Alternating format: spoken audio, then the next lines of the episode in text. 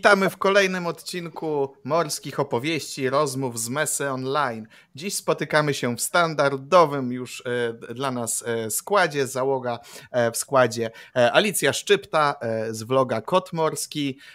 Alicję na pewno często widzieliście i widujecie na jachcie Martela, którego jest armatorem. Jest z nami również Jarosław Sykson, jmaster.pl, szkoleniowiec. Dzisiaj na morzu czy nie na morzu, Jarku? A dzisiaj to mam urlop, trzy dni. A, trzy dni urlopu, warto no, to wykorzystać na święta to święta. morskie opowieści. na urlop. No. E, jest no. z nami Wojty Plutowski, SY Gausdal, armator z Norwegii. Dzisiaj wyjątkowo nie na łódce. Cóż to się stało, Wojtku? Przybyłem do pięknego kraju, najpiękniejszego w tym rejonie, słuchaj. Jestem w Polsce. O, ale pięknie. Ale przybyłeś e, lądem, morzem czy powietrzem? Lądem, z wiatrem. Z wiatrem. Powietrzem. E, I Ale... e, mamy przyjemność rozmawiać dzisiaj z Sebastianem Syksonem, również z firmy, z firmy jmaster.pl, e, reprezentującym tutaj e, szkolenia motorowodne. Mm, ahoj Sebastianie. Ahoj, to ja. E, w dzisiejszym, w dzisiejszym odcinku będziemy mieli okazję e, porozmawiać e, na liczne tematy dookoła żeglarskie, ale głównie będzie to nieco o teorii sztormowania, czyli o pływaniu w trudnych warunkach. Później porozmawiamy o tym, i ten temat w sumie wyszedł podczas pierwszego odcinka, jakie to czynniki mogą wpłynąć na decyzję kapitana o zmianie planów, zmianie kursu podczas rejsu, rozmowy z Mesy Online zamkniemy opowieścią o tym, jakie umiejętności i kwalifikacje są, wy, e, są wymagane, aby stać się e, kapitanem w kontekście żeglarstwa. A więc nie przedłużając, dajcie nam znać w komentarzach, czy nas dobrze słychać, czy nas dobrze widać. Czekamy na te komentarze. Chociaż jeden. Ja napiszę. Pisz. Wygląda na to, że sobie sami pogadamy. No ale wymiana doświadczeń i to Dobra, jest... mamy pierwszy komentarz. O, jest. jest potwierdzenie, że jest subcio. Także e, działamy, działamy w tym zakresie, więc pierwszy temat wchodzi na, na pokład. Teoria sztormowania. Alicjo, czy zdarzyło ci się kiedyś pływać e, w trudnych, e, w trudnych warunkach? Jak to u ciebie wyglądało? Nigdy w życiu. E, jestem znaną specjalistką od unikania trudnych warunków, e, tak zwanego ślizgania się pomiędzy sztormami. E, I raz przez przypadek załapałam się na, no raz może kilka razy, na siedem bofortów i nigdy więcej. Zawsze, jeśli widziałam, że coś jest grane w ostrzeżeniach albo w prognozach, to po prostu kombinowałam w ten sposób, żeby tam się nie znaleźć, tak? Żeby nie znaleźć się w niewłaściwym miejscu, w niewłaściwej porze. I bardzo mi się to zazwyczaj e, udawało na tak niewielkim akwenie jak Bałtyk i z tak dobrymi prognozami, jakie mamy od państw nabrzeżnych i nawet z takich portali jak tam kłamca.com e, czy, czy inne tego typu podobne. O, przepraszam, windy.com no to pomimo, pomimo tego, że te prognozy to jest cały czas pogranicze bajkopisarstwa, e, to jednak e, z wyprzedzeniem mniej więcej jednej doby, dwóch dób, e, to już można powiedzmy im mniej więcej polegać, tak? Więc znaleźć takie miejsce, gdzie się po prostu schowamy i to przeczekamy. Więc ja ekspertką od, od sztormowania absolutnie nie jestem, od spieprzania z wiatrem owszem tak i od bardzo efektywnego chowania się przed e, trudnymi warunkami, to, to tak, to, tą wiedzą się mogę podzielić. Natomiast obawiam się, że e, część naszych słuchaczy wolałaby posłuchać e, historii takich no, typowo mrożących krew w żyłach. Tak sądzę. To dojdziemy do mnie. I od takiej historii mamy specjalistę Wojty, krew w żyłach, niech nam zamarznie. No słuchajcie, no pewnie, że. Znaczy, wiecie, mm, przypomnę, przypomnę widzom, że e, nie dzisiaj, ale zazwyczaj nadaję z Norwegii. E, tam też pływam, to są moje rejony i tak pływałem w różnych trudnych warunkach, ale tam rzadko kiedy są łatwe warunki. To jest zupełnie inna charakterystyka regionu, prawda? I nawet jeżeli, mm, jak to było kłamca.com, tak? E, kłamca.com podaje, że będziemy mieć cztery, to możliwe, że na otwartym morzu jest cztery, ale kiedy mm, kto spotkał Krakena Wojty? Jednego? Chłopie. A to z ręki jadły, nie? Dokładnie, tam jedzą z ręki. Słuchajcie, cztery może wiać na otwartym morzu, ale kiedy ten wiatr wchodzi i zostaje ściśniony w dyszach, które tworzą fiordy, to gdzieś na załamaniach, zwężeniach, tam się robi siedem e, i nie musi być fali, a już mamy warunki sztormowe, nie? pod które na żaglach po prostu się nie podejdzie i tyle. Tak więc to jest zupełnie inna charakterystyka. Słuchajcie, mało tego, pływałem wokół czy pomiędzy e, tworzących się wirów wodno-powietrznych, tak? Takie dosłownie jak wiry stępują e, małe tornada, nie, e, małe, pomóżcie mi w słownictwie, takie trąby powietrzne. No właśnie, takie trąby, takie powiedzmy wysokości 5, 7, 10 metrów, to ja z myślą o tym nie wpłynąłem wy, bo się zastanawiałem, czy mi zrobią krzywdę, czy nie, ale było 5, 4 czy 5, 5 zdaje się i manewrowałem pomiędzy, ale to tylko Norwegia, to tylko właśnie te, e, może nie tylko, ale z tych krajów tutaj gdzieś najbliżej dają takie warunki. Mm, Dużo tego było, nie wiem od czego zacząć. Ja patrząc na Alicję mam wrażenie, że gdyby miała młotek czy jakiś wałek, to w tym momencie byłoby takie pędz, pędz. Ja pamiętam e, po listopad ostatnim e, listopadowym e, rejsie niepodległości, który no, organizuje tutaj dumnie Alicja, a w którym my dumnie wszyscy bierzemy udział, dostałem jeden komentarz od Alicji w stylu y, to mniej więcej brzmiało nie grzesz więcej. Nie grzesz więcej. Nie pamiętam o co chodziło. o to, że popłynęliśmy do Karskrony. A, tak, tak, tak. Znaczy nie, no bo myśmy, że tak powiem, się ślizgali wówczas równolegle do wybrzeża polskiego przy tym samym wietrze, tylko baksztagiem, więc było bardzo kulturalnie, zwłaszcza, że fala była no niewielka, no półtora metra fali, to to nie jest jeszcze jakoś tam dużo na, na, na tę jednostkę, którą pływam, e, więc e, poza tym było z falą, tak, więc było to dosyć komfortowo, e, natomiast wyobrażam sobie, jak to musiało wyglądać tam na środku morza, gdzie tu już w żaden sposób nie było chronione przez, przez um, jakikolwiek ląd, czy, czy cokolwiek. Pamiętajmy, że ląd wytłumia, tak, trochę zakrzywia falę, trochę wytłumia, płcizna, wprawdzie na płciźnie fala się łamie i robi się kipiel, ale za płycizną bywa wytłumiona, tak? Jest coś takiego jak nawieczna, zawieczna strona wyspy. Więc e, dla mnie to jest troszeczkę na zasadzie kuszenie losu, bo to, że moja jednostka formalnie ma kategorię oceaniczną, tak, i że zapewne w praktyce by sobie dała radę, Twoja chyba też, tak? Też ma kategorię oceaniczną, jeśli dobrze yy, główkuję.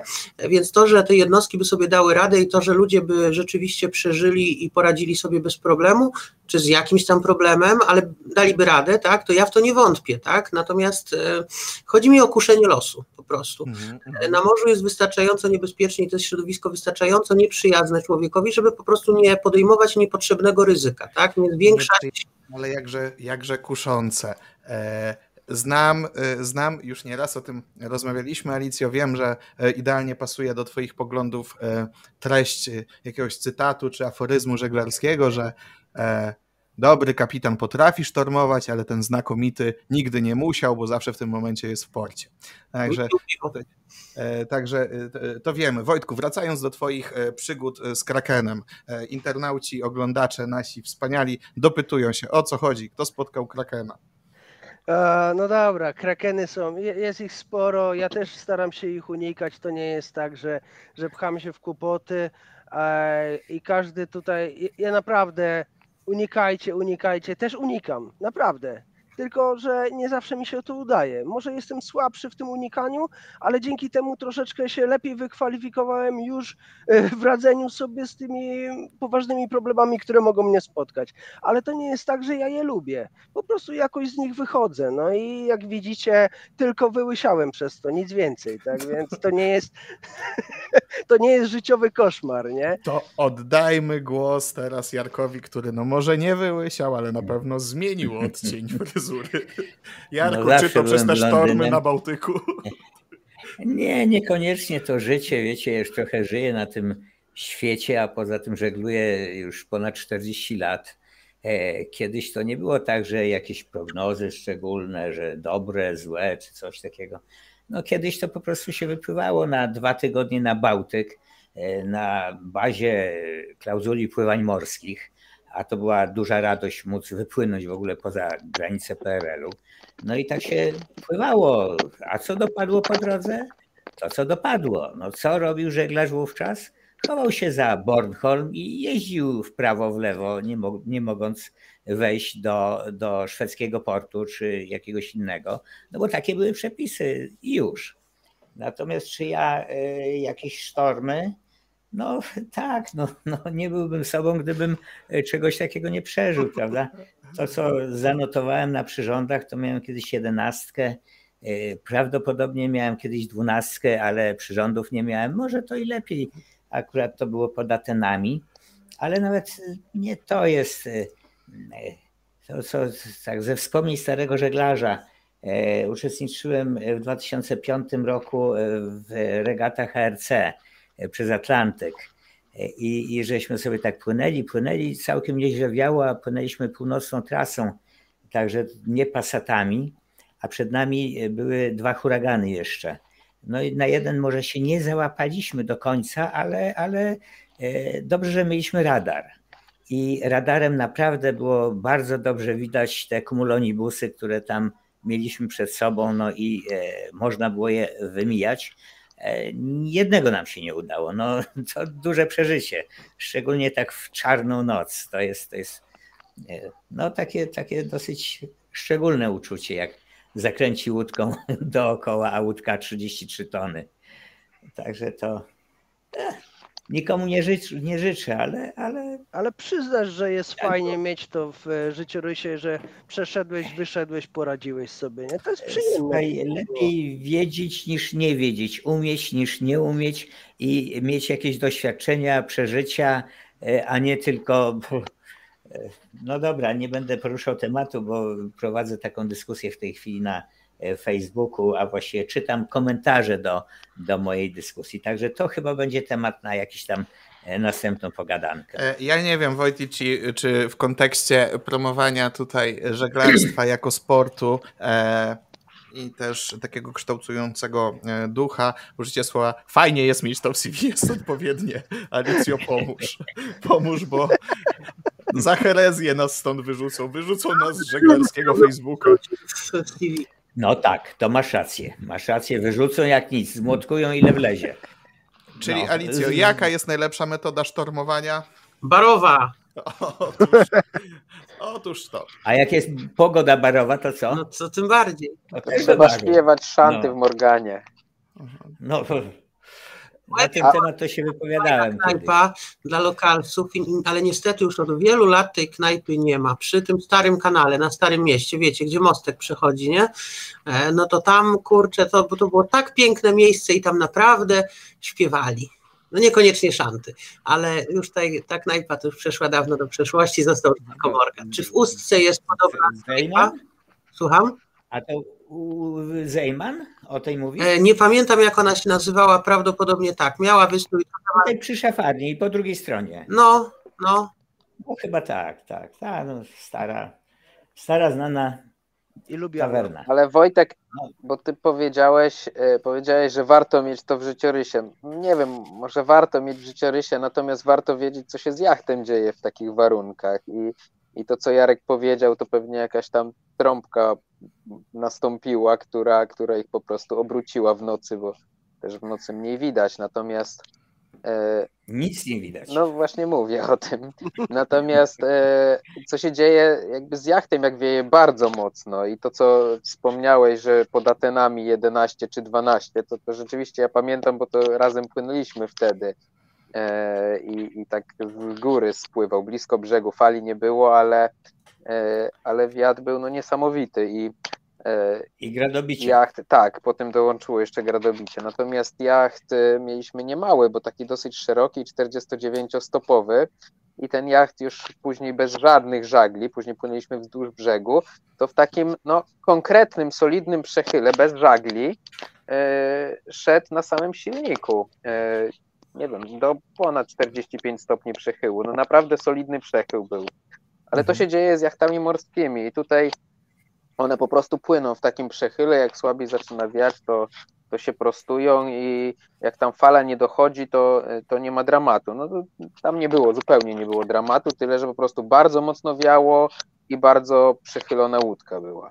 Natomiast... E, morskie opowieści bawią, uczą i radują, ale jakby w kontekście e, dzisiejszego tematu bardzo zależało mi na tym, żeby e, uczyły, więc ja powtórzę, e, powtórzę pytanie, a może zadam je po raz pierwszy po tych 15 minutach wstępu na temat sztormowaniu.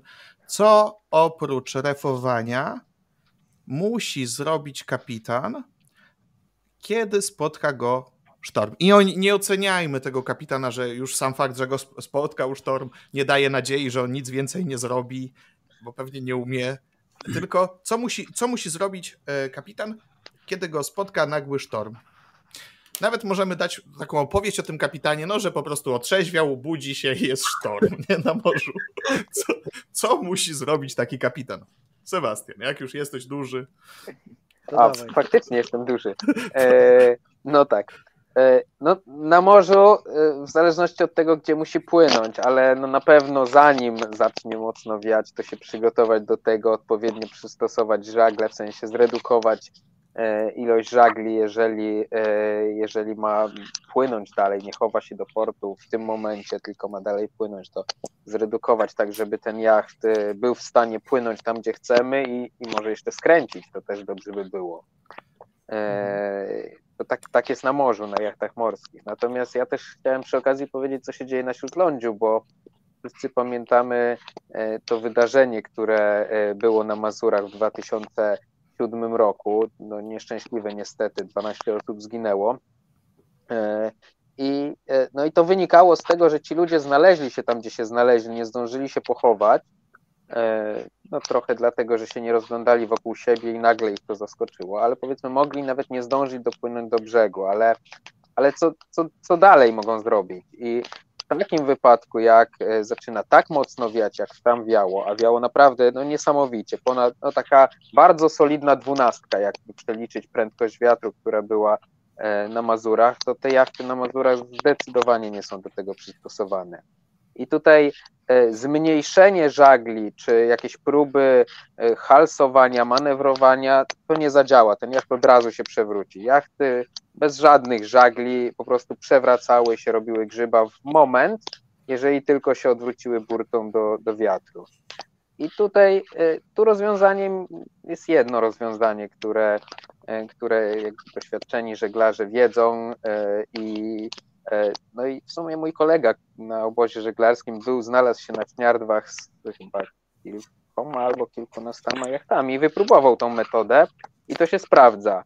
E, co trzeba zrobić? Zostawić skrawek foka, e, podnieść miecz cały albo prawie cały i absolutnie nie próbować ostrzyć. Dać się nieść z wiatrem, a byli na Śniardwach, więc tam fala też się rozhulała. Jak na Śródlądzie, no to niesamowita fala i po prostu dali się nieść y, z wiatrem, absolutnie nie ostrząc na skrawku foka. I to, I to zadziałało. Dopłynęli do końca jeziora, jezioro się skończyło, znalazły się wszystkie, wszystkie łódki, y, znalazły się w trzcinach i tak doczekali do końca w tych trzcinach, a potem się tam wyciągali. Więc to była metoda chyba jedyna, która na jachtach niezbyt ciężkich przy no, niesamowitym wietrze, bo tam było 120 kilka kilometrów na godzinę. To gdyby skalę pociągnąć dalej, to byłoby pewnie coś na granicy między 12 a 13. No Więc... nie, nie, nie, nie, Sebastian. To jest mniej więcej jednastka, dwunastka te granice. Nie, to od 117 km na godzinę zaczyna się dwunastka. 57 węzłów to jest jedenastka.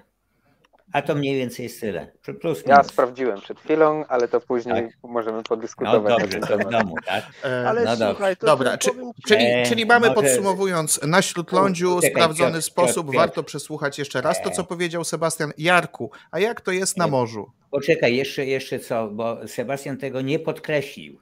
E, owszem, wspomniał. W trzciny, w trzciny i już. Nawet nie, nie zdajemy sobie sprawy, jak taki sztormową pogodę, zafalowanie, wiatr i tak dalej, jak tłumione są e, te, te warunki przez trzciny. Jeżeli jest tylko możliwość nie skręcać, tylko wjechać w trzciny i nawet całą noc, cały dzień przestać. I tu ważne jeszcze, co powiedziałem, ale nie podkreśliłem, podnieść miecz do góry, bo e, jeżeli miecz będziemy mieli opuszczony, to nawet na fali ta łódka może nam się lekko skręcić, a wtedy e, wiatr nam może podpłynąć fordewindem, nawet na wyluzowanym i łopoczącym do przodu foku. Pytasz Piotr, jak to jak na jest morzu? Co byś zrobił na morzu, gdyby spotkał cię na otwartym morzu sztorm? Jak wyglądałaby procedura, algorytm ja, twoich e, działań? Ja byłem w takiej sytuacji, nie chociaż wątpię. to nie ja prowadziłem e, rejs, ale to może kiedyś coś na ten temat opowiem. To jest następny temat na, na, na dyskusję. E, podstawową rzeczą to jest po, po, prostu ocenić sytuację. Jaka jest sytuacja, gdzie my jesteśmy, jaki jest wiatr, jak, jaka jest fala, jaka jest szansa na e, osiągnięcie celu. Jeżeli nie mamy szansy, no to po prostu najlepiej się odwrócić rufą do, e, do, do wiatru na małym foczku E, i ciągnąć, jeżeli oczywiście tylko miejsca mamy wystarczająco dużo. to jest metoda, którą e, generalnie ja również uznaję za właściwą, tylko trzymając się ściśle nazewnictwa, to nie jest sztormowanie, to jest ucieczka z wiatrem. Dlatego ja zawsze podkreślam, ja nie sztormuję, ja uciekam z wiatrem. No to, jak najbardziej. Tak, więc mi na to parę osób, powiedzmy w randze już e, kapitańsko-profesorskiej zwróciło na to uwagę, że całkowicie nie, nieprawidłowo używamy tego określenia, tak? Ale ja mówię, sztormowanie dla mnie to jest jak przetrwać tę sytuację. A to, że ja przyjmuję strategię tak samo jak i ty, ucieczki, a nie na przykład stawania dziobem z jakąś drywkotwą, innymi cudami, tak? To to jest kwestia naszego wyboru. Dla nas to jest sztormowanie, a ktoś powie, że to jest ucieczka. Tak samo jak e, z e, połówką żeglowną w cyklonie tropikalnym, do której też moglibyśmy nawiązać, gdyby no moderator tak. pozwolił. Śmiało. Wiesz, e, Zaciekawiliście to, mnie w tym momencie. To sztormowanie, no to już w tej chwili, w dawnych czasach Urząd Morski wymagał e, drywkotwy na jachcie. Każdy jacht, który był, no wówczas właściwie wszystkie jachty, musiały być wyposażone w drywkotwę. E, w tej chwili już Urząd Morski tego nie wymaga, bo jak się okazuje, jeżeli ludzie nie potrafią użyć tej drywkotwy, to było więcej wypadków niż, niż, niż ona dawała, nie wiem, bezpieczeństwa. Tak. Przecież drywkotwę trzeba umieć użyć. No, długość liny, długość fali, y, czy na wiatr, czy z wiatrem, y, jak ustawić łódkę, no to jest wiele rzeczy, także, y, ale to, to nie ma co kombinować. Tego już można powiedzieć nie ma. Drywkotwy zdarzają się na prywatnych łódkach i to takich ludzi, wagabundów którzy faktycznie pływają gdzieś tam po morzach, oceanach w różnych warunkach, no ale to, to, to, to, to są nieco inni ludzie niż, niż żeglarze, którzy tam w Chorwacji czy nawet na Bałtyku wypływają na pół dnia, jeden dzień, dwa dni i, i właściwie no, sobie żeglują. No, prawdopodobieństwo, że wskoczą w sztorm przy bardzo dobrych prognozach pogody na jeden, dwa dni jest niezwykle małe. No to, to czy jest zasadna drywkotwa? Moim zdaniem niekoniecznie na jachcie. Wojty, jak to wygląda u ciebie? Na Gauzdalu masz drywkotwę? A co to takiego? Tak, to mam. Mam, mam nawet e, flary, to terminowane jakieś 6 ale niedawno miałem okazję sprawdzać, czy działają. To nie mów tego głośno. E, tam. Ty, Czyli Sylwester był udany. No. Co, o co pytasz? No. A, nie, bo jak już tak te flary, żeś tak wspomniał, to zaraz, zaraz się burza tutaj nam tutaj rozwieje i będzie zaraz dużo pytań, jak to przeterminowane, 7 lat. A masz tą e, tratwę ratunkową? Nie, a po co? One są przydatne? E, rzadko, niezwykle rzadko. No, to nie, to dlatego ja nie. Ja, ja słuchaj, wyposażam jak w statystycznie e, potrzebne elementy. Chciałem cię o zwalniak zapytać. Haha, nie mam, nie mam. Zwalniak hydrostatyczny. Nie no, jak nie masz, to i zwalniaka nie ma. Testowałem zwalniak. Ale będę miał. Nie, słuchaj, będę I miał. też działa. Będę miał. Ale Aha, słuchajcie, Jarku? to ja wam... No. no. Ja Wojtku, wam proszę. powiem, jeżeli chodzi o szturmowanie. Na przykład jeden z większych sztormów, z jakimi musiałem sobie radzić, był podczas mojego pierwszego rejsu i wtedy jeszcze nie potrafiłem żeglować. I e, to już jest sztormowanie, kiedy ustawiasz jacht bok. A co ja robię? Najpierw zastanawiam się, gdzie powinienem, w którą stronę się udać, a następnie oceniam, ale zazwyczaj w praktyce, no mieszanka teorii, wiedzy, podejrzeń, ale przede wszystkim praktyki, czy jestem w stanie ten cel osiągnąć, tak? Więc mam wyznaczony cel i mam wymyślony sposób na to ciągnę i wprowadzam praktykę, czyli teścik. Robimy teścik, czy to w ogóle e, natura mi na to pozwoli. I w mojej sytuacji wyglądało to tak, że musiałem ustawić jacht burtą do fali, do fali wielkości i nie miałem żadnych instrumentów pomiarowych, więc nie będę Was zanudzał informacjami, jaka była siła wiatru, jaka wysokość fali, bo ja nie wiem, ale mogę Wam dać takie wyobrażenie. Kiedy płynąłem znaczy, no, pewne... fali wiesz, bo wiesz, ile masz wolnej burty, tak? No, no dokładnie, ale mam, e, kieruję się pod falę na pełnej prędkości jacht pozwalał mi wejść tak na 3 czwarte wysokości fali, po czym odpadał na którąś ze stron. Przypadkowo, zależy od tego, jak sternik się tam zachował, po prostu on odpadał. Czyli na 3 czwarte wysokości fali byłem w stanie wpłynąć. Taka była fala. Tyle mogę Wam powiedzieć. Była noc, nie widziałem. I teraz tak, mam dwie opcje. Pod falę nie dam rady, z falą nie chcę, bo tam jest wybrzeże skaliste, po prostu to nie jest kierunek, który mi odpowiada i mam udać się w morze, nie chcę, w stronę lądu. I to była moja opcja. I teraz tak, w moim interesie mm, było ustawić jacht idealnie bokiem pod, y, do, do fali, czyli 90 stopni do uderzenia fali w jacht. I pierwsze przechylenie polegało na tym, że jacht się położył i leżał. I sekundy mijały długie, naprawdę długie, na bezdechu i oczekiwanie, co się stanie, ale jednocześnie, no nie, nie, nie mówię, że to było na zasadzie wywalę się, to się wywalę, tak, będzie grzyb, to będzie grzyb, nie, nie. Jednocześnie cały czas ręka na sterze i w razie mojego dyskomfortu wewnętrznego uciekam z falą. To był, to był taki plan B, w razie gdybym czuł, że nie ustoi ten jacht. Ale dopiero jak woda się przepłynęła, fala przepłynęła pod jachtem, on na chwilę stawał, no i już wiadomo, była następna, nie? Znowu to samo uderzenie. I tak cztery godziny do brzegu. A byłeś na cieniu żagli, czy... Już tylko na silniku, bo żagle się skończyły tylko. wcześniej. Tak. W kawałkach miałeś. Już był silnik. Dobre określenie, żagle się skończyły, tak. No skończyły się, no jest ograniczona liczba i one się kończą i, i wprowadzasz nowe, nowe... Wyczerpały się żagle, jak baterie. Wyczerpały się, to się zdarza. Jak się wam nie zdarzyło, to jeszcze życia nie znacie.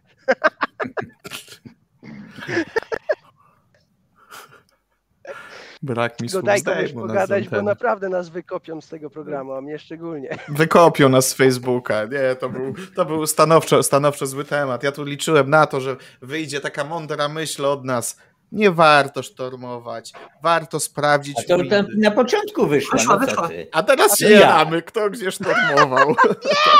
No, od, od, od, od, kilku minut Alicja nic nie mówi. No. no. Ja, ja, ja też się martwię. No, tylko głową kiwa. Alicjo, i patrzy z Podkreślmy to o tej pogodzie, o prognozach długoterminowych. No nie, no ja podkreślam zawsze o prognozie i, i, zawsze mówię, że jest taka magiczna e, rzecz w tym serwisie kłamca.com, mianowicie ten u dołu jest taki suwaczek, to mogę pokazać, żeby to wszyscy dobrze, dobrze zobaczyli, e, tylko sobie muszę internet w komórce włączyć.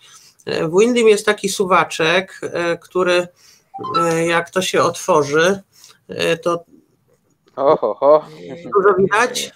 No, nic nie widać. Nic nie widać. Dobra, jest. Tu jest. jest Coś Można widać. sobie tą prognozę przesunąć do przodu, tak? Bo to, że w tej chwili są fajne warunki, ale nie znaczy, że one za pół dnia będą. Ty się ucz, Wojtek, ucz się. Ja Pokaż jeszcze raz. Nie przerywajcie. Wojtek zainwestować proszę. w smartfona. Halo. Ja piję do tej sytuacji, o której przynajmniej jednej ja słyszałam, to bez, bez nas jachtów i bez nazwisk, bo to nie o to chodzi przecież, że ludzie wypływali w dobrą pogodę, bo się rozejrzeli, o jest fajna pogoda, idziemy pływać, tak? Tylko, że trasę mieli przewidzianą na ileś tam godzin, tak? A w ciągu tych e, kil, iluś tam godzin, w tak zwanym międzyczasie, e, ta pogoda zaczynała się e, kiepścić i potem się robił problem, tak? I to w zależności od przede wszystkim szczęścia zależało, czy to się kończyło ofiarą ofiarami, czy się nie kończyło ofiarami. E, I o ile prognozom można ufać mało, wcale albo bardzo mało, tak, to jest kwestia wyboru, no to jednak, e, ponieważ mamy takie narzędzie, to korzystajmy z tego, tak, bo to zawsze jakiś tam pogląd daje. W zeszły piątek na Zatoce e, tutaj portal serwis kłamca.com podawał wiatr od 0 do 3, tak, a naprawdę było od 4 do 5, no i, i niestety trzeba się liczyć, że, że one się mylą. Natomiast no, w ogóle bez sprawdzenia no to to jest jazda bez trzymanki, tak? To jest tak jakby ruszać samochodem niewyposażonym w hamulce. Mhm. Tutaj e, kapitan Andrzej Stański pisze, że e, wysokość fali rośnie wraz z każdym rokiem. Tak, i też tak myślę, mam taki rejs, w którym z to załogo spotykam się od lat i przysłuchuję się opowieściom odnośnie e, rejsu, właśnie, właśnie tego rejsu powrotu, powrotu z Bornholmu do Darłowa. Przysłuchuję się tym opowieściom i z każdą opowieścią fala rośnie co najmniej o pół chłopa. Zaczynamy, tak, tak, to, to, tak, Andrzeju, masz w 100% rację. E, czy uważamy, że temat e, sztormowania, jak to robić i dlaczego nie robić, dlaczego sprawdzać pogodę, e, już wyczerpaliśmy? Mm, to jest nie do wyczerpania temat, także wiesz, tu można sobie rozmawiać, rozmawiać jeszcze długo, długo. No, powstaje pytanie, jak sztormować, sztormować już technicznie, prawda? no co, jakie żagle zrzucać, redukować, które. Jest wiele takich rzeczy, których nie poruszyliśmy w tym momencie, no ale to chyba... Dodałbym tylko, że e, jak pytałem e, o e, o to, co powinien zrobić kapitan, który otrzeźwiał właśnie, kiedy zobaczył sztorm, to powinien w pierwszej kolejności zadbać o bezpieczeństwo załogi. E, I e, e, przynajmniej moim zdaniem, ale myślę, że się ze mną zgodzicie, bo bezpieczeństwo załogi i bezpieczeństwo własne kapitana i bezpieczeństwo jachtu jest największą, największym dobrem w żeglarstwie. Jeśli pozwolicie, to... Ponieważ Wojtek zniknął, to, to ja zastąpię na chwileczkę jego i powiem, no ale jak to, no zwariowałeś? Ale Wojtek sam pływa, także już o załogę nie musi się chociaż no. martwić. No. no o, jacht, Natomiast o jacht się martwi. Druga rzecz to jest analiza sytuacji. No, po prostu i trzeba podjąć decyzję, w jaki sposób będziemy, e, tak jak Alicja mówi, uciekać, albo może jednak zawalczymy o to, e, żeby jednak dotrzeć do celu bo być może ten cel jest bardziej bezpieczny niż to gdzieś tam uciekanie na otwarte morze. A może ucieczka w z góry założonym celu ma jakiś sens, tak? No, A nie, to jak możesz. jak mo o, nie, no. nie możesz, to, to wiesz, najpierw analizujmy, czy możemy jednak inaczej. A, tak. A jak nie, to uciekać. No ja, na, polskiego wybrzeża, gdzie e, często jest tak, a nawet bardzo często, że jeśli sztorm jest z kierunków zachodnich, czy inaczej, silny wiatr jest z kierunków zachodnich, północno-zachodnich, południowo-zachodnich, a my akurat przypadkiem płyniemy ze Świnoujścia w kierunku Gdańska, co statystycznie zdarza się na 50%, no to można... Piękna sprawa. Piękna sprawa.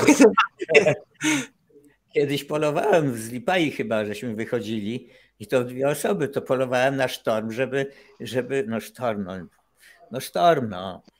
Małą łódką, taką dziewięciometrową, żeby przelecieć dosyć szybko. No. no. Y, także to, to wiele jest czynników, które trzeba przeanalizować i albo wykorzystać, albo powiedzieć, no trudno, czeka mnie parę godzin albo może kilka dni y, zabawy na wysokiej fali i niekoniecznie tam, gdzie chcę popłynąć. Natomiast ja mogę dodać jeszcze odnośnie, bo tutaj skoro Piotr chciał, e, to odnośnie, odnośnie tego cyklonu tropikalnego, no bo e, niż e, nasz środkowych szerokości, on się różni od cyklonu tropikalnego pod tym względem, że my, my jesteśmy, że tak powiem, my mamy ten układ niżowy złożony z dwóch mas powietrza. Cyklon tropikalny jest z jednej masy powietrza, ale to jest, to jest teoria, która nie jest, nie jest aż tak w tym momencie kluczowa. Natomiast dlatego, że że i jeden i drugi kręci się w lewo, tak, na półkuli północnej. Oczywiście na półkuli południowej jest wszystko w lustrze, tak, więc trzymajmy się półkuli północnej na razie. E, I o tyle jest to ciekawe, że tam, gdzie jest cyklon tropikalny, zarazem jest e, dużo miejsca, tak, przyjmuje się tą połówkę żeglowną, połówkę nieżeglowną. I teraz wyobraźcie sobie, bo nie mogę udostępnić ekranu, bo wiem, że wtedy aplikacja do transmisji się kiepści, ale teraz wyobraźcie sobie, że ten wirujący w lewo e, cyklon, tak, cyrkulacja cyklonalna się przemieszcza e, w jakimkolwiek e, de facto kierunku, to ta jej połówka, która jest dalej od e, równika, tak, czyli ta północna, to ta jest tak zwana nieżeglowna, a ta, która jest bliżej od równika jest żeglowna i na te cyklony tropikalne, oni mają bardzo prostą zasadę. Z połówki żeglownej wiać prawym halsem. I tu właściwie nie ma nic więcej do dodania, bo nieważne jak się ustawisz, tak, e, to tym prawym halcem wychodzisz poza ten układ. wyjeżdżasz. wyjeżdżasz po prostu poza, Tak. poza niego i generalnie taktyka unikania silnych wiatrów, no też jakby troszeczkę wzorując się na tym mechanizmie, bo to powiedzmy u nas jest trochę bliżej do lądu, więc nie zawsze tak można sobie swobodnie zrobić, ale też warto pomyśleć e, o tym, żeby wyjeżdżać z tego układu, który nam zagraża, tak? Albo tak jak powiedział Jarosław, chować się za Bornholm i e, chowanie się za coś e, również jest moim ulubionym zajęciem em, w tego typu sytuacjach. Natomiast też trzeba zawsze myśleć o tym, w jakim kierunku płynąć, którą z alternatyw opcji wybrać, żeby jak najszybciej wyjeżdżać z tego układu, a nie jakby dać się nieść wciąż jego środkiem, tak? Więc to, to, to nie jest rzecz, którą można w trzy minuty, tylko to trzeba, no rzeczywiście, no, przepraszam na te prognozy popatrzeć, tak? A, a przynajmniej też pamiętać, jak działają te, te układy, w którą stronę kręci się ten cyklon, tak? Jaką mniej więcej może mieć trasy, no bo wiadomo, że niż e, z Danii nie poleci e, przez Norwegię, tylko będzie jakoś leciał przez południe Bałtyku, tak? To, to wiemy, tak? To w Locji można przeczytać i, i, i w książkach z meteorologii, więc em, jakby w całym tym zjawisku im lepiej wiemy, jak zachowuje się natura, tym dla nas jest to bezpieczniejsze, tak? Bo jesteśmy w stanie pewne rzeczy chociaż troszeczkę przewidzieć, tak? I wykorzystać dla własnych celów. E, Alicja, e, wspomniałaś o tym chowaniu za Bornholm. E, Tak, tak się robiło. Natomiast nie wiem, czy wiecie, jak wygląda sytuacja na cykladach w Grecji. Myślę, że wielu żeglarzy Tam to. nie można się to- schować. E, No właśnie to jest pewien problem, bo na morzu jak wieje 7, to chowając się za wyspę, e, to możemy się spodziewać i to w zatoce 8, a może nawet trochę więcej. E, No to- Także to też tutaj dosyć istotna uwaga. Właśnie ta sytuacja, o której, o której ty wspomniałeś, a ja to trochę rozwinąłem, to było przecież sytuacja, kiedy wiało pewnie z 7, z 7 na morzu. E, My no, wtedy dopiero zaczynaliśmy pływać po, e, po wodach innych niż e, Mazury czy Bałtyk, czy, czy powiedzmy nasze tutaj północne strony. No i wtedy stwierdziliśmy, że, że się schowamy za wielką górą w Grecji i im bliżej góry, tym No tak. fala się zmniejszała. No a wiatr doszedł do takich, do takich wartości, jak mówiłem, że jacht płynął w bardzo solidnym przechyle bez, bez żadnych żagli, więc e, tam, A tam, się jak- chowa, tam się chowa przed falą, ale przed wiatrem nie, odwrotnie, robi się coraz A mocniej. jeszcze, jeszcze jak ta góra ma dwa szczyty i jakąś przełęcz, to już w ogóle się kanał robi straszny. No tam tak właśnie było. No. Chodźcie, pokażę wam coś fajnego, a po tym czymś fajnym porozmawiamy o tym, jakie czynniki mogą wpłynąć na zmianę decyzji e, co do kursu e, lub planów podróży Ale- podczas rejsów. Patrz, To- patrz Jarku, patrz, fajne. To, to coś ma być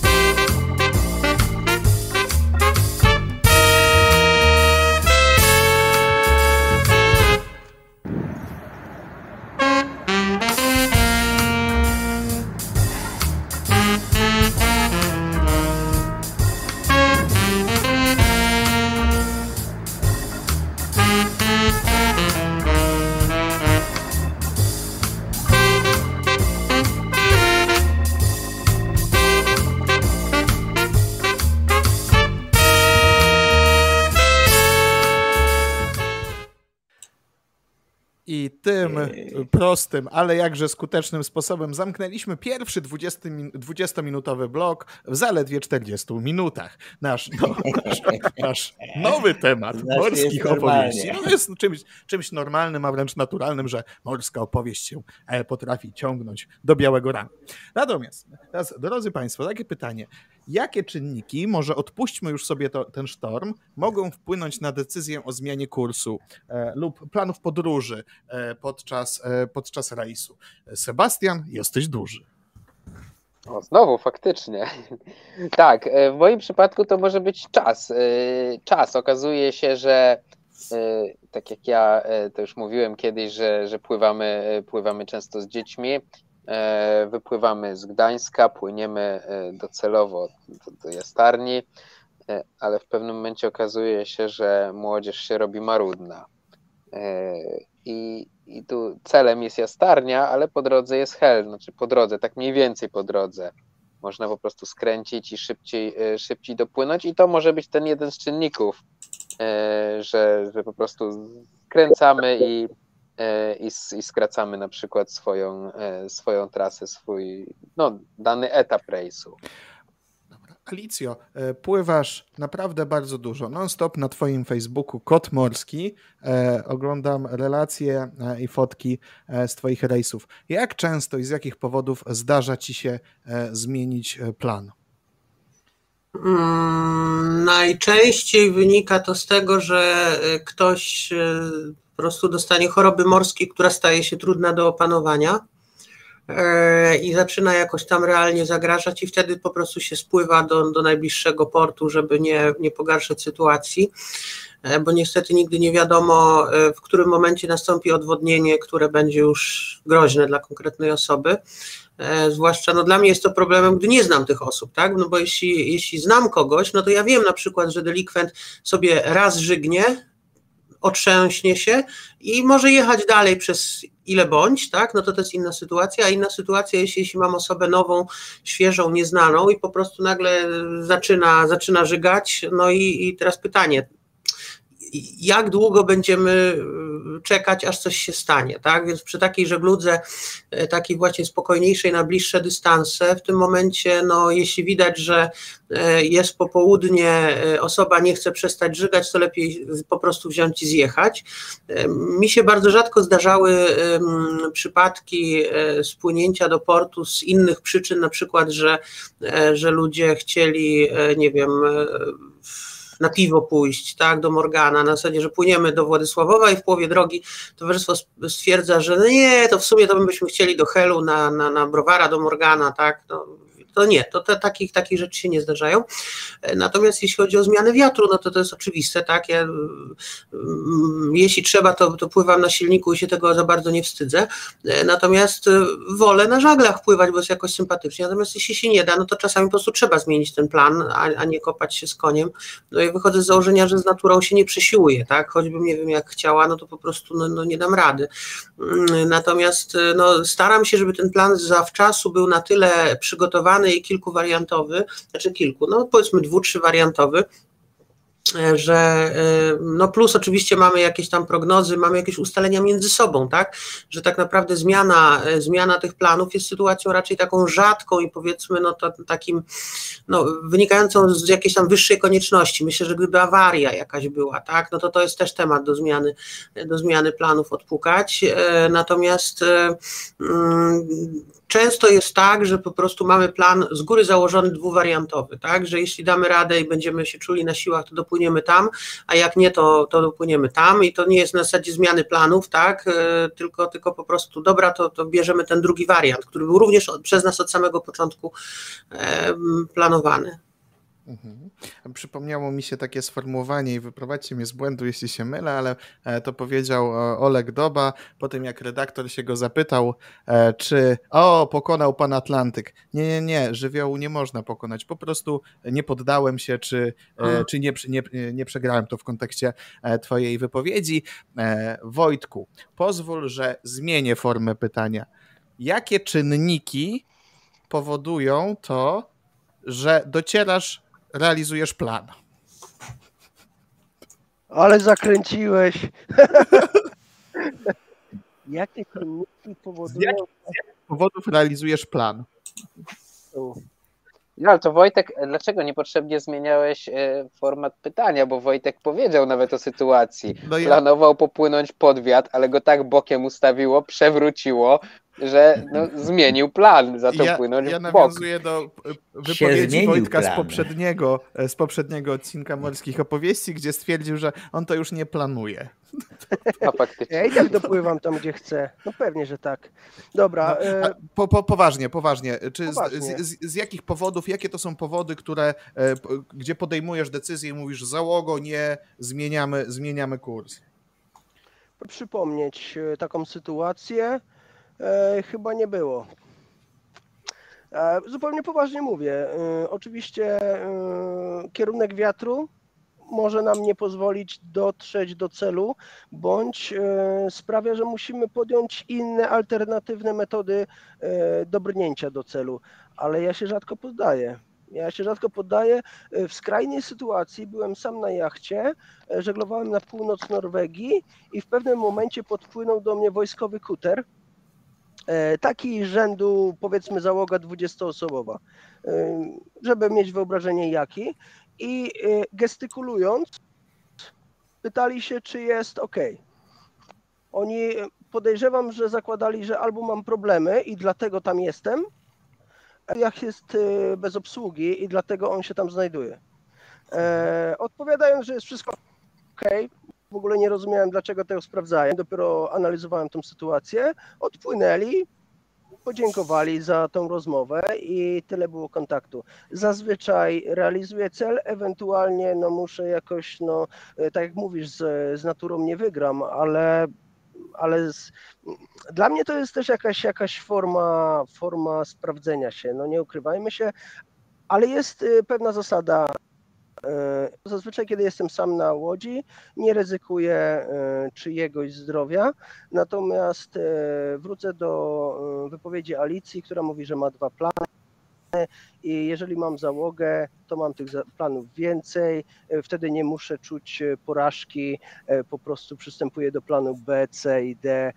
On też był dobry, inny, taki spektakularny, ale spoko, na dzisiaj wystarczy. Natomiast jeżeli jestem sam, to 14 godzin przy sterze, walka do zamkniętych, do zamykających się oczu i jest to, jest to forma mojej, mm, mojej pasji, tak? Niektórzy lubią zejść schodami, inni zjeżdżają na linię. Ja bym pojechał na linię. No i taka jest różnica. Można mhm. dotrzeć na wiele sposobów. Ja wybieram ten nie, nie najprostszy i uwielbiam zjazd li, na linię jednak głową w dół, bo ten w pozycji normalnej jest jakiś już, już, już przestarzały. To on odchodzi się od tego. Drodzy, drodzy zadziwieni słuchacze, pamiętajcie proszę, że żeglarstwo morskie należy do e, grupy sportów ekstremalnych. No nie, nie, no to, to już wtedy nie przesadzaj, no to zależy jak, jakiego rodzaju e, uprawiamy żeglarstwo. Normalne żeglarstwo turystyczne nie jest w ogóle niczym ekstremalnym, tylko jest normalną formą przemieszczania się, e, tak, żegluga z punktu A do punktu B, bezpieczna, fachowa i tak dalej. Natomiast z wszystkiego, nawet z chodzenia po podwórku można zrobić sport ekstremalny, tak? I tak samo z żeglarstwa, e, które uprawiamy chyba od 10 tysięcy lat. E, też e, jeśli bardzo się postaramy, albo, albo, albo nie przyłożymy staranności, albo będziemy pchali się w kłopoty, albo będziemy chcieli się sprawdzić, no to wtedy z tego tak, można zrobić sport ekstremalny, ale nie na tym polega żeglarstwo żegluga, żeglarstwo turystyczne, takie, takie dla, dla normalnych ludzi, tak, którzy, dla których to jest sposób na to, żeby fajny, fajnie, e, ekologicznie, bo na żaglach, tak, przepłynąć z punktu A do punktu B, mieć z tego radochę, e, zobaczyć fajne nowe miejsca, poznać nowych ludzi, tak, no to nie, to nie ma ekstremum, tak, no pomijam ekstremistów, tak, którzy to bardzo chcą i płyną jednoosobowo przez Atlantyk, no jest miejsce dla ekstremistów na świecie, natomiast to nie jest norma, tak, to tak samo jak te tancerki w Rio de Janeiro, e, tak, wyglądają tak, jak wyglądają w karnawale na zdjęciach, natomiast tak Brazylijki się nie ubierają na co dzień, tak? A szkoda, Alicjo, więc ja doprecyzuję. E, żeglarstwo morskie zgodnie z definicją e, towarzystw ubezpieczeniowych jest sportem ekstremalnym, co wcale nie czyni z niego sportu niebezpiecznego. Chodzi mi tylko o kategoryzację i segmentację e, żeglarstwa jako sportu ekstremalnego kiedy na przykład wykupujesz ubezpieczenie załodzy, tak? Wtedy wykupujesz ubezpieczenie od sportu ekstremalnego, co jeszcze raz podkreślam, nie stanowi tego, że żeglarstwo morskie jest sportem niebezpiecznym. To wszystko zależy od oczekiwań własnych, od e, po, po, prognozy i przygotowania i poziomu jakby umiejętności e, kapitańskich. E, wracając do tematu, odsuńmy się od tych nagich Brazylijek, bo zaraz się nie skoncentruję, a miałem się Jarka o coś zapytać. Jarku, o co? O co? Brazylii. Chyba o tym Brazylii. A, no tak, właśnie, a pamiętasz w ogóle jak tam, no. A ja ci nie będę opowiadał tego, co mi kolega opowiedział, ale i to też, ale to może ci kiedyś opowiem. Natomiast e, pytasz o kiedy ewentualnie zmieniam plan e, swojego rejsu. To pytanie, o który plan e, pytasz? Czy ten na cały rejs, staram się wówczas planować tak, żeby go zrealizować, prawie niezależnie od warunków pogodowych. To znaczy, jeżeli przeliczam, ile ja sobie mogę przepłynąć na dobę, a ma być to rejs turystyczny, to przeliczam mniej więcej 50 mil, to góra. I tak to przeliczam. I tak szczerze mówiąc, to zawsze ten plan raczej realizuję. Mogę go, jeżeli mam dobrą sytuację pogodową, zrobić nieco większe kółko, e, gdzieś wstąpić jeszcze. E, natomiast nie rozumiem ludzi, którzy e, rejs turystyczny planują i okazuje się, że chcą na dobę przepłynąć, nie wiem, 100, 120, 150 mil. No tego nie rozumiem, a takie, takie na Facebooku różne no, anonse czytuję i to jest, a jeszcze jak się przeliczy, ile chcą na dobę przepłynąć, Godzin. to pytanie, czy to jest turystyczne, czy nie. Znaczy są tacy, którzy na dobę chcą przepłynąć 30 godzin, e, no i... E, tak, albo 40 najlepiej. Albo 40, tak. Jeszcze zwiedzić po drodze parę tak. ciekawych I te miejsc. wydarzenia często się nazywają rejsy stażowe. No, mój kolega, który był egzaminatorem, opowiadał historię, że koleżka przyniósł dwie opinie z rejsu, e, gdzie właśnie na jednym z tych rejsów wynikało, że doba musiała mieć po przynajmniej 28-29 godzin, ale ciekawe było co innego, że pierwszy rejs trwał od początku czerwca do tam bodaj 18, a drugi rejs zaczynał się 10 czerwca i trwał do 20 któregoś czerwca, więc to wzbudziło zrozumiałe podejrzenia. Oj, oj, czepiasz się. Nie każdy kapitan jest tak dobry z matematyki. No, trudno, to, to, to powinien kurde marchewki na targu, co najwyżej. Nie wiem, czy by wyszedł na swoje w tym wypadku. Chociaż tak, no w tym wypadku by wyszedł na swoje. W tym wypadku tak. Mhm. A o tym, e, z czego e, powinien być dobry kapitan, a z czego niekoniecznie, o tym, jak zostać tym kapitanem, porozmawiamy już po krótkiej e, komercyjnej przerwie. Reklamowej.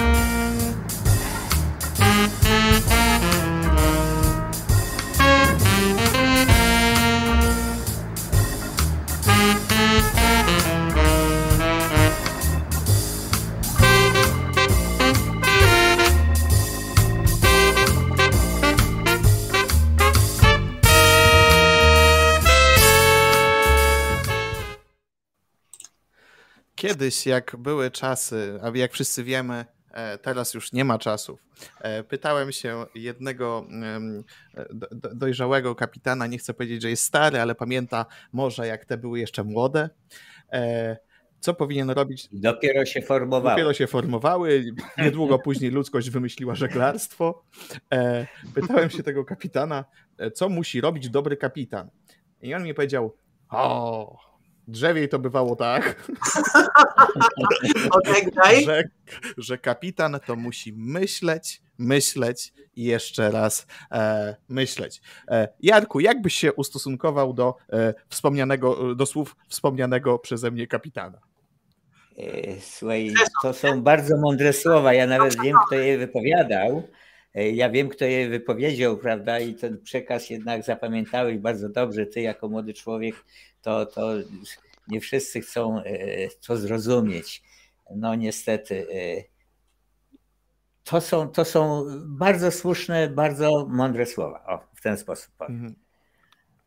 Bo co jest zadaniem kapitana? No nie własną ręką dotykać roboty, którą może ktoś załogi e, zrealizować, prawda? Co więcej, ten kapitan, jeżeli e, zacznie realizować jakieś manualne czynności, oczywiście zakładając, że ma załogę do dyspozycji, bo jak jest sam, no to wszystko na jego głowie i myślenie, i robota, i, i wszystko, prawda? Mhm. No i w tym momencie powstaje pytanie, czy jeżeli się skoncentruje na jakiejś manualnej czynności, to czy przypadkiem gdzieś czegoś nie zauważy? Kapitan powinien obserwować, co się dzieje na jachcie, jak z pogodą, jak z wiatrem, jak. No jest wiele czynników, które musi analizować i już. Mhm. I, I, to jest chyba jego podstawowe zadanie. Te, tematem tej części programu jest to, jakie są umiejętności i kwalifikacje, jakie te umiejętności i kwalifikacje są wymagane, aby zostać kapitanem w kontekście żeglarstwa. E, czy łączyłbyś umiejętności i kwalifikacje? Wrzuciłbyś je do jednego worka? E, słuchaj, powiem tak. Anglicy e, mają takie, takie określenie E, na temat żeglarstwa. Oni e, różnicują e, yachting, boating i sailing. I powstaje pytanie, co to, co to jest? Co, co, co tutaj, o, o co im tutaj chodzi, prawda? Więc chyba yachting to jest taka posiadanie własnego jachtu gdzieś w dobrej marinie, na który się przyjeżdża trzy Mercedesy na jakieś party, takie wieczorne, no i tam, e, prawda, sobie tam gaworzą na różne tematy, e, takie e, jak to na morzach i oceanach jest. Raczej cum nie zdejmują. No i tak na dobrą sprawę, to jakie umiejętności musi mieć ten właśnie kapitan tego jachtu? Bo ten jacht raczej nie wypływa z portu, prawda? No, moim zdaniem bardzo ważną jest rzeczą, żeby wiedzieć, jak mają być założone cumy żeby przy napełnianiu tych kieliszków czy innych trunków, żeby tam się nie wylewało, żeby to za dużo nie szarpało, nie bujało i tak dalej. Także te kwalifikacje, no, muszą być jakieś kwalifikacje żeglarskie, no ale oczywiście każdy z tych kapitanów to ma patent stosowny do pokazywania i, i no, no, no i jest bardzo ważną rzeczą ten patent, te sumy i tak dalej, no ale to tak mniej więcej ta wiedza jest wówczas wystarczająca, prawda? Ale pływa, to nie musi mieć patentu. E, no, ale chcę mieć. Słuchaj, to jak to ładnie wygląda, jak się pokazuje taki patent właśnie e, na takim party. Znam takich ludzi, również Polaków, którzy, którzy no, w ten sposób funkcjonują.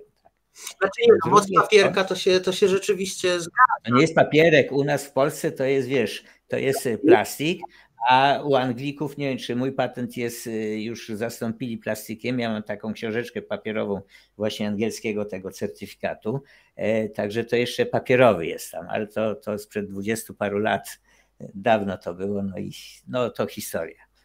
Druga kategoria to jest właśnie ten yachting. Bo i bym powiedział. Boating.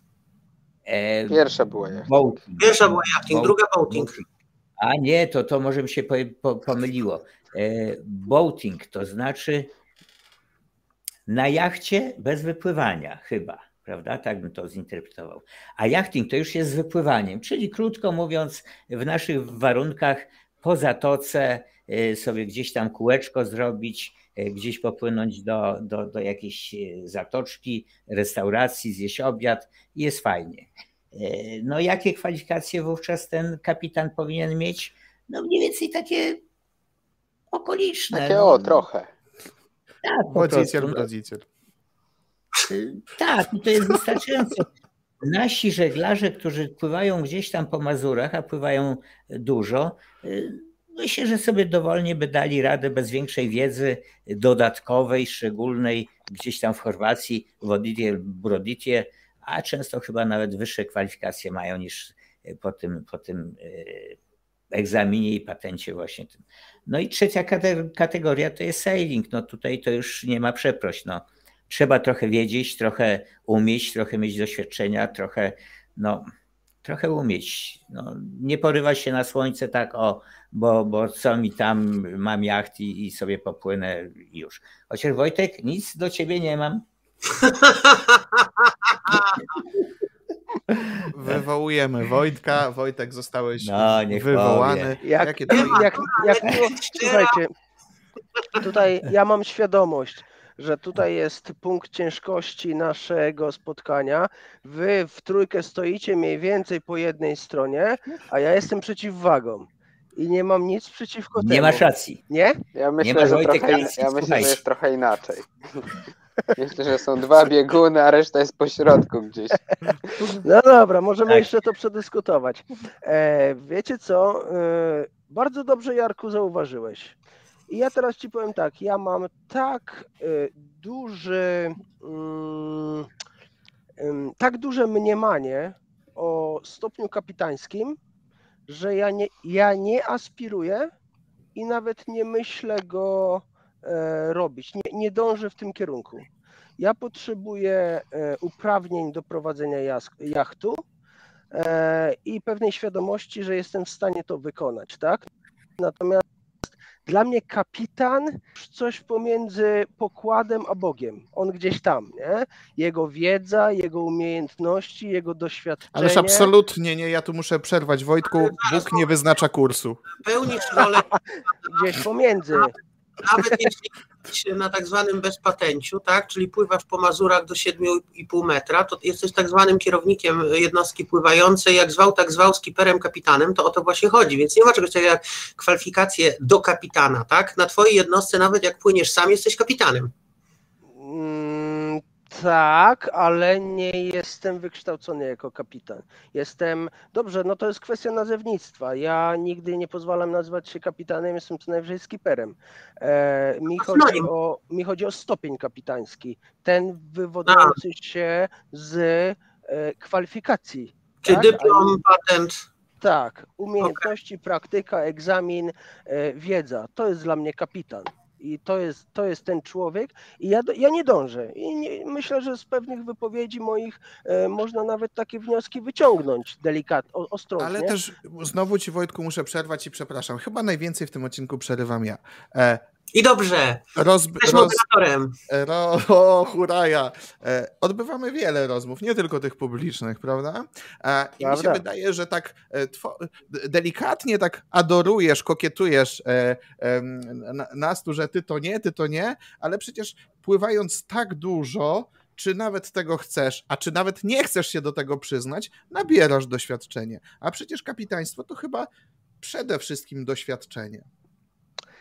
No zgodzę się z tobą, ale widzisz, mimo tego, że pływam dużo i pływam od razu gdzieś, y, mój poziom trudności, ja przesuwam granice mojego komfortu, jeżeli chodzi o poziom trudności. Ja szukam ut- utrudnień, szukam tych trudności, dlatego uważam, że stoję gdzieś, y, mm, gdzieś w końcu, w kącie w tym wszystkim. Powinienem nawet czasami stać twarzą do ściany, e, ale e, ja nadal nie czuję się kapitanem. Tak jak kilka lat temu żeglowałem, mimo tego, że samemu byłem, ale absolutnie nie czułem się żeglarzem. Właśnie z racji tego, że moje umiejętności były jeszcze i wiedza zbyt niewielkie. Tak więc może to się zmieni za 5-10 lat i poczuję się na tyle mocnym, żeby.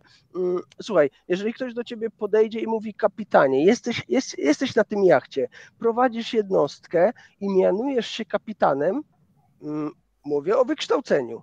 Nie o nazewnictwie, tak, osoby, która prowadzi rejs. Tak, tylko chcesz, żeby nazywano cię kapitanem, no to ty musisz być tym kapitanem duszą, sercem, wiedzą i doświadczeniem. Ja nie potrafię się postawić w tej sytuacji. Dlatego mówię, że nie aspiruję i ciężko jest mi powiedzieć, e, wiesz, cze- czego brakuje, inaczej wymogiem, by, wymóg, by zostać kapitanem, to jest wszystko to, czego ja nie mam. Czyli ja nie potrafię się zachować jeszcze odpowiednio na każdej, mm, nawet niedalekiej, czyli na przykład na silnych pływach na e, morzu, na wodach Irlandii czy Wielkiej Brytanii. Pewnie bym tam zginął, ale piękna śmierć, ale by mi się podobało, ale, ale Poczekaj, prawdopodobnie syn, no, mogłoby mi się to nie udać, tak? Rozumiecie o co mi chodzi?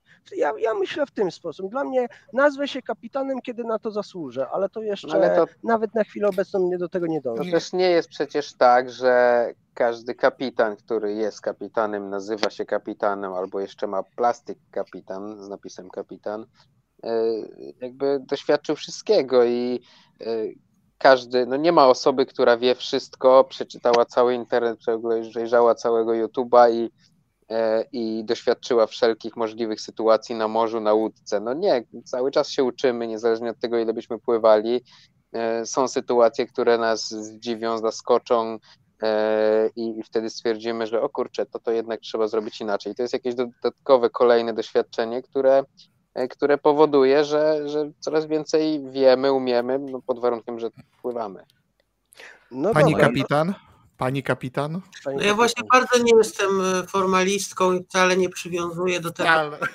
I nigdy, nigdy nikomu nie kazałam się tytułować, u mnie się tak. zawsze mówi perty, ale pewne osoby i tak, i tak się tak zwracają i w sumie no, nie mogę mieć do nich pretensji, tak? Natomiast ja jestem w ogóle przeciwniczką wszelkich formalizmów, tak? Ja do profesora e, też lubię powiedzieć perty, tak? No to jest, więc e, są ludzie, którzy, dla których to jest jakiś w ogóle e, straszna obraza, jeśli nie zostaną wszystkimi tytułami e, ponazywani, natomiast no koniec końców, jeśli ktoś jest dowódcą tej jednostki pływa pływającej, to nawet jeśli to jest e, no, omega na jeziorze Ocypel Wielki, no to jest kapitanem, tak? E, a, a, a tego, ile formalizmu jakby wymaga od innych, no to to jest już zupełnie, zupełnie druga sprawa, bo to tak na dobrą sprawę Wydaje mi się, że szacunek dla dowódcy nie wynika z e, tytulatury i z tego, że będziemy bardzo tacy grzeczni i tacy no, ulegli, no tylko, tylko to wynika z tej relacji takiej, że to jest dowódca, to jest załoga, a tam są ewentualni pasażerowie i po prostu no, szanujemy to, że on bierze na klatę e, odpowiedzialność e, za wszystko, co się na tej łódce dzieje, bo tak naprawdę tu chyba nie jest kluczową sprawą, czy ktoś ma wiedzę z YouTube'a, z książek, czy, czy z wielu książek, czy, czy, czy tylko z dwóch filmików, no tylko po prostu to, że no, funkcja kapitana e, polega na tym, że się bierze jakby odpowiedzialność tak, za to wszystko. I tutaj najczęściej jesteśmy tytułowani kapitanami, tak, e, bo pełnimy funkcję kapitana. Natomiast jeśli ta sama osoba z tym samym dyplomem e, wsiądzie na inną jednostkę, tak, i, i tam już nie będzie pełniła roli kapitana, to pomimo posiadania patentu czy dyplomu, tak, to ta osoba nie będzie tytułowana kapitanem. Więc e, wydaje mi się, że tak jak powiedziałam wcześniej, każdy jest kapitanem na, znaczy każdy kapitan jest kapitanem swojej łódki, tak, więc, e, więc chyba tutaj bardziej, bardziej tak by należało patrzeć. Tak samo jak mamy o sternika, jachtowego sternika morskiego, tak, no to jeśli ta osoba pełni rolę, tak, pełni funkcję kapitana, to nie tytułujemy tej osoby per panie sterniku morski, tylko per panie kapitanie kapitanie, tak? E, czy, czy, czy, czy jeśli to jest żeglarz jachtowy, tak, e, który wypływa na zatokę i częstokroć w załodze ma e, jachtowych sterników morskich, którzy przy dzisiejszym toku szkolenia z przeproszeniem gówno wiedzą, tak, i od, i od, nie, i od niektórych żeglarzy jachtowych mogą się uczyć, no to ci sternicy morscy tytułują tego żeglarza jachtowego po funkcji, tak, a nie per panie żeglarz, tak, tylko, tylko panie kapitanie, bo kapitan tej jednostki. Zobaczcie, co tutaj nastąpiło. Spotkało się pięć osób, padło pytanie, taki temat, e, jak wygląda ścieżka od zera do, do kapitana i każdy opowiada kapitan, kapitan, jacy to e, kapitanowie są ważni albo nieważni. A czy nie warto byłoby ograniczyć to kapitan do skipper? No mi się źle skipper kojarzy. Ja nie wiem, Jarku, czy, bo ja może źle to rozumiem no. wszystko, ale skipper mi się kojarzy, wiecie, z gościem, który e, jest w Chorwacji wynajęty, e, nie wiem, tam za jak, tysiąc euro na tydzień e, i i robi wszystko za załogę, czyli jej sprzyja. Mhm. Ja mam takie postrzeganie skipera, być może błędne, natomiast kapitan jest gościem, który zarządza załogą, zarządza ładem i porządkiem na, na statku. Jeśli się mylę, to wyprowadź mnie z błędu. Słuchaj, ale to jest synonim, bo tak naprawdę odpowiednik, e, e, kapitan jest słowem takim o najszerszym znaczeniu, tak? Po prostu dowódca jednostki pływającej. Natomiast e, skipper i po angielsku to funkcjonuje, i po duńsku jest dokładnie to samo słowo. Powiedzmy, innych języków trochę mniej znam, to tam nie wiem za bardzo, nie chcę się mądrzyć. Po polsku ten skipper jest ewidentnym anglicyzmem, tak?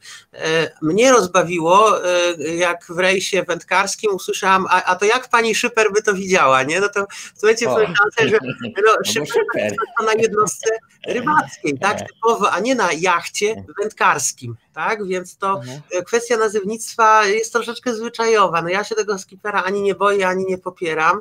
E, natomiast e, jak słyszę hasło kierownik statku, to mnie to akurat strasznie bawi. A to w przepisach a, śródlądowych. Śródlądowych tak. się jak, zmieniło, prawda? Tam już nie mają kapitana. Jak pływasz na, na rejsy takie na ryby, no to co się dziwisz, że, tak. że, że jesteś szyper? No tak. i szyper i już. No, Ale szyper to też funkcja ze śródlądzia, nie? Wiecie, wiecie po czym ja bardzo szyper. lubię poznawać, to się rzadko zdarza, e, e, kapitanów po czapce kapitańskiej. Wystarczy, wiecie, ja spotykałem ludzi, którym, ta czapka kapitańska pasowała, mhm. ale to były, byli żeglarze, którzy mnie, jak jeszcze byłem młodym człowiekiem, e, że tak powiem, byli moimi instruktorami, a nawet tylko egzaminatorami już, bo już, już siły mi nie starczało, żeby, żeby szkolić. I naprawdę ci ludzie i ich czapka kapitańska pasowała do ich głów. Natomiast jak czasami widzę e, na Facebooku różne takie zdjęcia albo e, coś takiego, czapkę kapitańską na głowie i no to, to, to taki uśmiech mi, e, że tak powiem, na twarzy. Trochę podobny. Trochę podobny jest o, o, o pilotach. Wiecie po czym poznać pilota? Nie musisz, sam ci to powie. Sa, sam ci to powiem, zanim się zaczniesz zastanawiać. No właśnie, tak. Ale słuchajcie, jest, e, mimo wszystko mamy rozróżnienie tych stopni. Mogę być jachtowym sternikiem morskim, mogę być żeglarzem i mogę się tytułować kapitanem. Czy jestem e, na łodzi, czy nie jestem, ponieważ e, tak jak i mogę się tytułować jachtowym sternikiem morskim, stojąc na lądzie i nie będąc akurat na moim, na mojej jachcie, na moim jachcie, tak?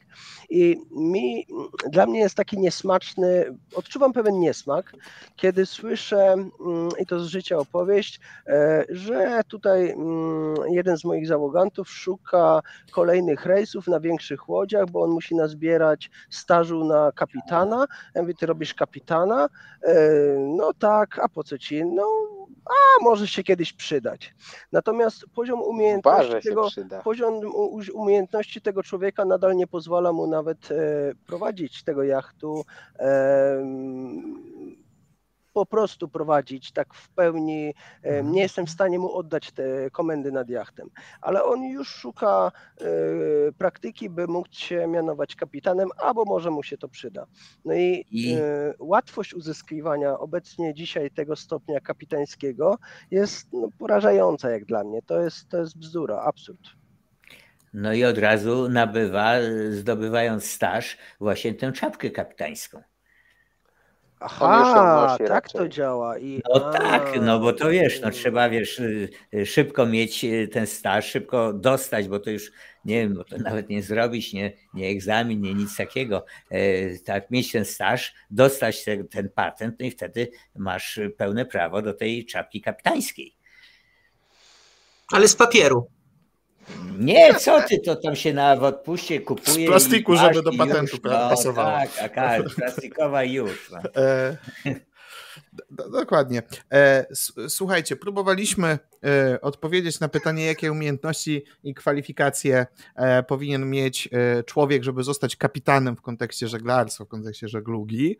E, się nie udało. Oczywiście się nie udało, ale... Od czego, od czego zacząłeś? Weź to zacytuj jeszcze. i kwalifikacje. My, myśleć, my, myśleć, nie, na początku tego, tej, tej, tej no, tak. A, no to w sumie całe raz. morskie opowieści da się zamknąć pomyślcie, pomyślcie i jeszcze Ale raz pomyślcie. A gdybyście chcieli, e, gdybyście chcieli poszerzyć swoją wiedzę, jak ta ścieżka powinna e, wyglądać, e, wpiszcie w YouTube, jak szybko zostać kapitanem jachtowym, jakie patenty, tam otworzy wam się e, znajoma, znajoma twarz na miniaturce, e, nawet trzeba, o, czy trzeba zapierdalać, pytanie w miniaturce. Także polecam e, Kot Morski, e, streszczenie, streszczenie całego e, całego szlaku, jaki trzeba przebyć. Trzeba czy nie trzeba? No właśnie.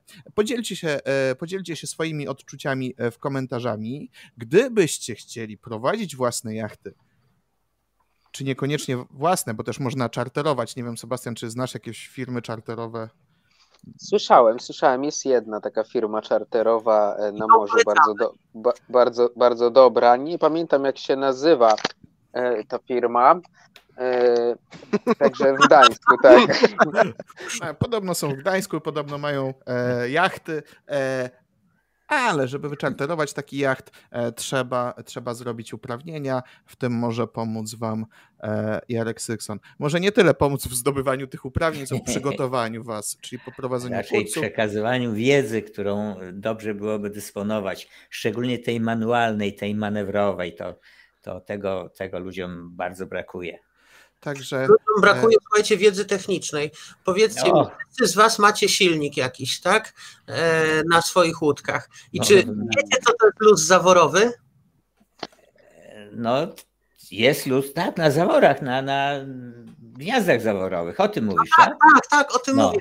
Tylko, że większość osób używających e, silniki nie ma bladego pojęcia, że jest takie zjawisko, tak? I myślą w tym momencie, zaczynają się śmiać i, i, i myślą sobie, że ja po prostu sobie żartuję, że to, to, to jaki tam luz zawodowy. Alicja, no wiesz, niektórzy ludzie nie do końca wiedzą, że, że silnik pracuje na, na ropę. Czasami no, zdarzyło nam się, że nalali 110 litrów wody do zbiornika, także wiesz, no, co wymaga się luz zaworowy. No co ty, ty wymyśliłaś sobie jakieś... I że to jest, coś, no. silnik no. to jest to pod schodkami najczęściej. Tak, jest i lepiej nie, nie, nie, nie zaglądać tam, a, a, a najważniejsze jest to, że one się nie psują. Nie mogą się psuć, bo jak się psują, to nie, nie ma takich silników. Jak ci się silnik zepsuł, to no. jesteś złym kapitanem. Tak. No e... nie, to już w ogóle ten, ten jacht jest cały I tym pozytywnym o. akcentem bardzo dziękuję, że wytrzymaliście z nami dzisiaj krócej, bo tylko godzinę 16. E, bardzo dziękuję wszystkim rozmówcom za, e, za e, jakże e, merytoryczne wypowiedzi. Gdybyście, drodzy internauci, mieli jakiekolwiek pytania, śmiało możecie pisać je e, na nasze fanpage, czy to na fanpage e, Kota Morskiego, czy na fanpage Jotmastera. Możecie również pisać na ZUG Załogę, a nawet prywatnie do Wojtka, czy do, czy do Jarka, chociaż Jarek nam nie przekazuje później tych pytań. Czekaj, ja muszę przełączyć w takim razie monitorze, to tam wiesz, no. Kurde, i teraz nie wiem, nie wiem, gdzie mam to znaleźć, tak? I to jest mhm. pytanie do, od wszystkich widzów, że nie wiedzą, gdzie mają znaleźć. Ja też nie wiem, gdzie mam to znaleźć. E, no i, i powiedz, pomóż ludziom, w jaki sposób mają zadać pytanie, bo to może nie dla każdego. Wystarczy napisać, e, wejść na Facebooka, na, wcisnąć w Facebooku kod morski na przykład. No przecież Alicja przekażesz nam te pytania, czy nie? No przekażę, przekażę, tylko nawet ja nie no. wiem, gdzie mam znaleźć. No proszę. I mam pierwszy przycisk wyślij wiadomość. A, czyli że wiadomo. Ja już do ciebie pisałem i napiszę ci hejka. O, o my już pisaliśmy. Dobrze, dobrze, no okej, okay. to ja w takim razie tutaj. W listopadzie pisaliśmy. W 2021. O, proszę. Dobrze. Bardzo dziękuję wszystkim za rozmowę e, i może jakiś commercial time. O.